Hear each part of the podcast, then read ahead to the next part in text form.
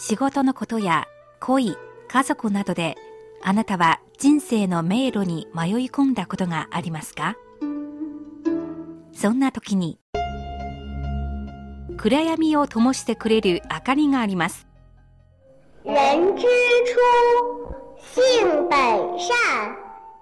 有朋自遠方来，不亦乐乎。人不知而不愠，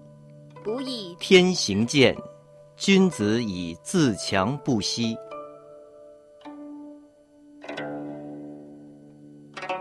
先人の知恵を借りて、新鮮なエネルギーでリフレッシュしてみませんか？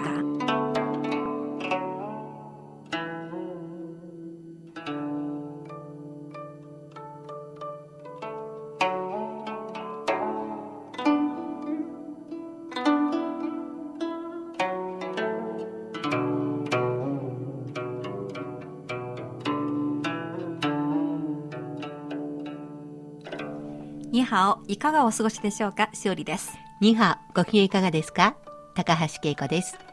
古典エナジー、中国の古典や民話などから題材を取り紹介していきます。今月は儒教の始祖、孔子の教えなどをにかいに分けてお届けしたいと思います。孔子は今からにせんごひゃくねんぐらい前の中国の春秋時代の思想家、教育家ですね。中国だけでなく世界的に見ても最も大きな影響力を持つ人物の一人です。友あり遠方より来たる、また楽しからずや。有朋自遠方来、不亦樂乎。日本でもよく使われています。はい。友達が遠くから自分に会いにやってきてくれる。それは実に楽しいことだ。友達を迎える自分の喜びを素直に伝えることによって、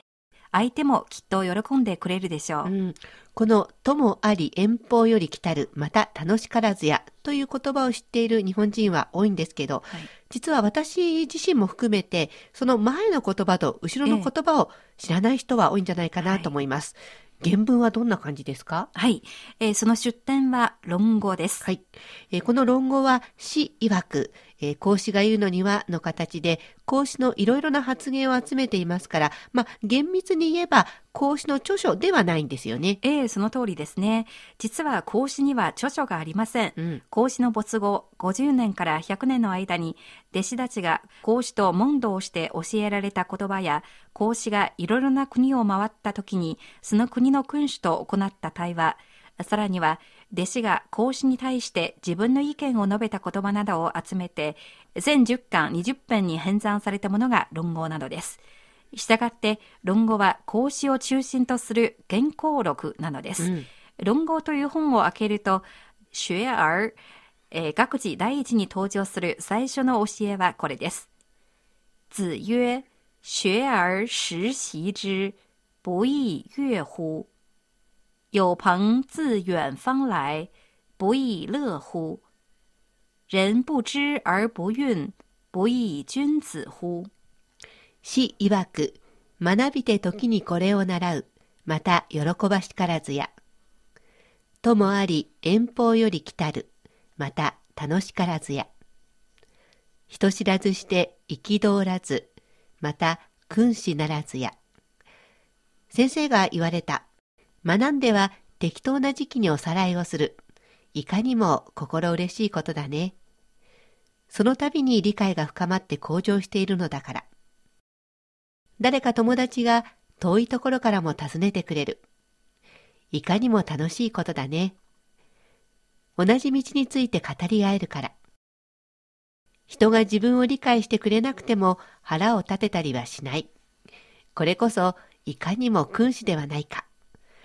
これやっぱりどっかで聞いたことがあるような気がしますね。そうでしょう。え、論語のこの最初の章はとても有名です。論語を勉強するためにはまずここからですもんね、うん、学問に関するモットーを述べていると思います。あの今紹介したみっつのセンテンスなんですが、すべて学問とか勉強に関する論述なんでしょうか、はい、なんかあそれぞれ意味の違うことを言ってるような気もするんですけど。確かにそのような説もありますが、最近流行っているのはこのみっつのセンテンスでひとつのまとまった意味だという訳し方ですね、うん、なるほど。えつまり友も普通の友達のことではなく、自分と同じ道を歩む人、同じ教えを研究学習する人を指しているわけです、うん、なるほど。私もでは論語の冒頭にあるこのさん句まとめて覚えておきたいと思います、はい、ぜひ覚えてくださいね、はい。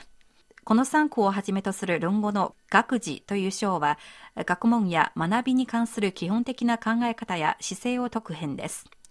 孔子は教育家として学ぶことに関する論述はとっても多いんですよね、はい。そこで古典エナジー、今日は学ぶことに関する孔子の知恵をお話しします。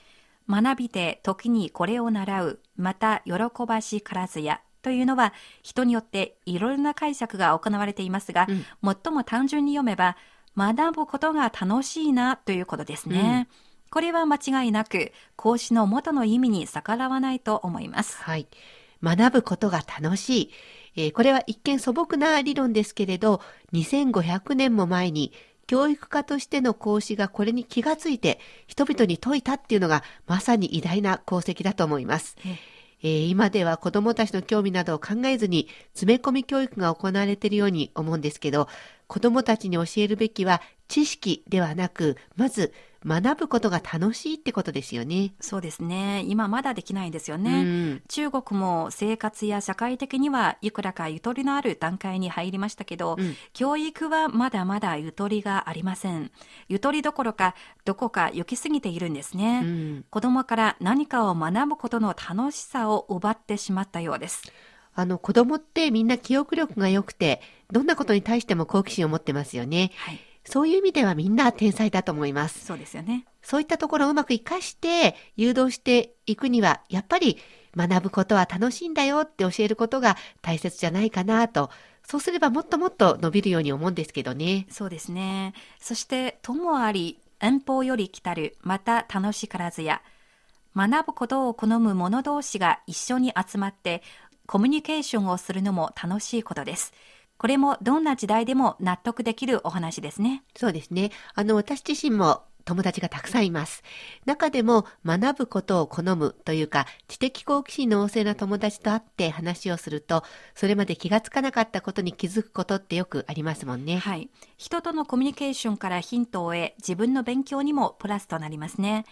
さらに自分の喜びを人と分かち合えると、みんなに喜んでもらえるから、その喜びも倍増する。自分の辛いことを友人に話すと慰めてくれるから辛さも軽減するとよく言われますね。そうですね。あの論語の冒頭にこういった言葉が置かれた理由がなんとなく分かってきました。はい。若い人の生き方の道しるべに論語がとても良い本です。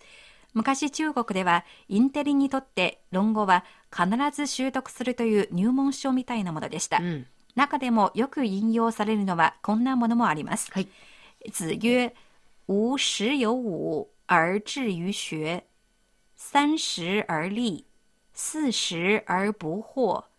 五十而知天命，六十而耳顺，七十而从心所欲，不逾矩。子曰く、我十有五にして学に志す。三十にして立つ。四十にして惑わず。ごじゅうにして天命を知る。ろくじゅうにして耳従う。ななじゅうにして心の欲するところに従って範を越えず。先生が言われた。私はじゅうごさいで学問を志し、さんじゅうになって独立した立場を持ち、よんじゅうになってあれこれと迷わず、ごじゅうになって天命をわきまえ、ろくじゅうになって人の言葉を素直に聞けるようになり、ななじゅうになると思うままに振る舞って、それでいて道を外れないようになった。これから学問を追求する孔子の知識人としての人生が伺えますよね。えー、日本でも今ご紹介した文、よく引用されますので、多くの日本人が知っていると思います。なるほど。これは孔子が弟子に向かって、自分はこうだったと、ななじゅっさいを超えて人生を振り返っていった話でしょう、はい。これから三十而立、さんじゅうにして立つ、四十不惑、よんじゅうにして惑わずなど四字熟語が生まれ、今でもよく使われています。現代人の人生に当てはめると、我十有五にして学に志すというのは、大学を出て社会人になる若者たちに当てはまりますよね。はい、えー、まあじゅうごという数字や年齢にこだわらず、それぞれの専門分野、これからの人生の目標を決めた人たちでしょうか。そうですよね。そして次に目指すのはさんじゅっさいで立つことですね。うん、それは自分というものを確立することであり、必ずしも出世することではありません。誰にも負けない自信と自負を持つということを指します。うん、まあ現在の中国の若者にとってさんじゅうにして立つということについてのアンケート調査によりますと、安定した仕事 ごじゅうごてんさんパーセント が立つための最も重要な指標とされており、なるほど。マイホームを持つ、えー、ごじゅうにてんさんパーセント、 そして次に幸せな結婚生活、これは よんじゅうさんてんはちパーセント などが挙げられています。うん、まあ、ここまではよくわかるんですけど、難しいのはよんじゅうにして惑わずというところでしょうか。はい、日本ではまあよんじゅっさいアラフォーとかアラフォー世代というふうに言うんですが、まあ、女性だったら結婚、出産、仕事を決める人生の岐路にある世代を言うんですよね。うん、まあ、あの女性だけでなく男性でもやっぱりよんじゅっさいぜん後になるといろいろ深刻な惑いが生ずると思います。えー、人生を振り返ってこれでよかったのかなとかいうところなんでしょうかね。確かにそうですね。仕事だけでなく家庭ひいては自分の生き方などにも困惑してしまう人も多いと思いますね。うん、このような年齢層で転職する人も多いし、これまでの生き方を覆し思い切って真新しい人生を切り開く人もいます。うん、でも孔子が話した惑わずというのは、おそらくこの困惑の時期を乗り越えた自分を言っているのかもしれないと思います。なるほど。あの孔子はもともと私たち普通の人よりずっとスマートな人ですから、少し戸惑った時期もあるかもしれませんけど、よんじゅっさいになるとすでにそれを乗り越えたって理解すればいいんでしょうかね。ええ、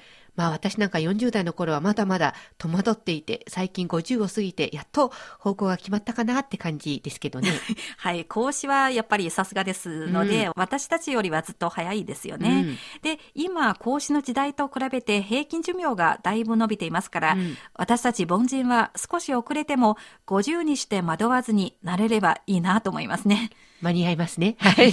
えー、またごじゅうにして天命を知る、えー、天命というのは物事のあるべき道理、人間の力を超えた運命としての意味ですかね。はい。えー、ごじゅっさいになって初めて自分の人生について天命、運命が何であったかが分かる、えー、さんじゅっさいで自分が何をやるべきかということが分かるようになって、よんじゅっさいでやってはいけないことを知り、さらにごじゅっさいになると自分の運命が何なのか分かるってことですね。はい。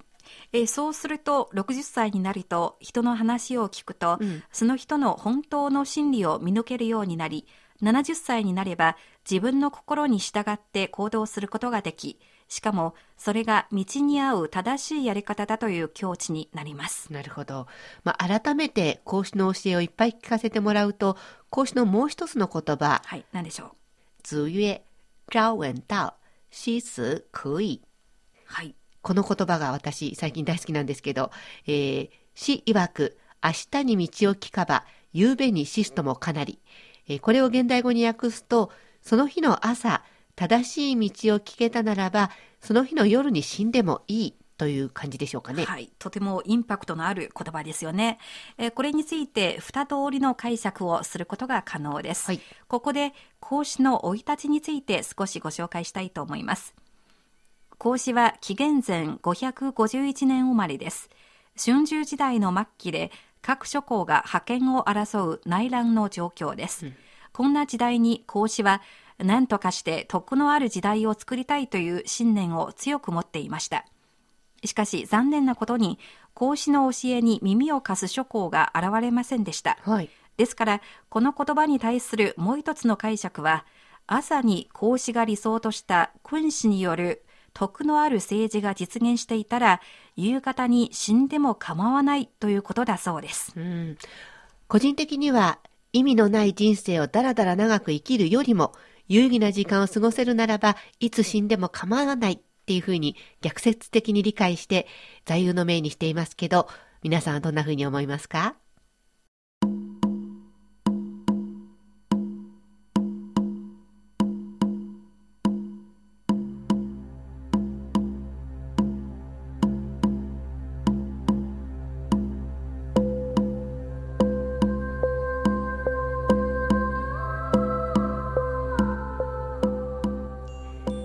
古典エナジー、今日は中国古代の偉大な思想家、教育家、孔子の学問に関する教えをご紹介しました。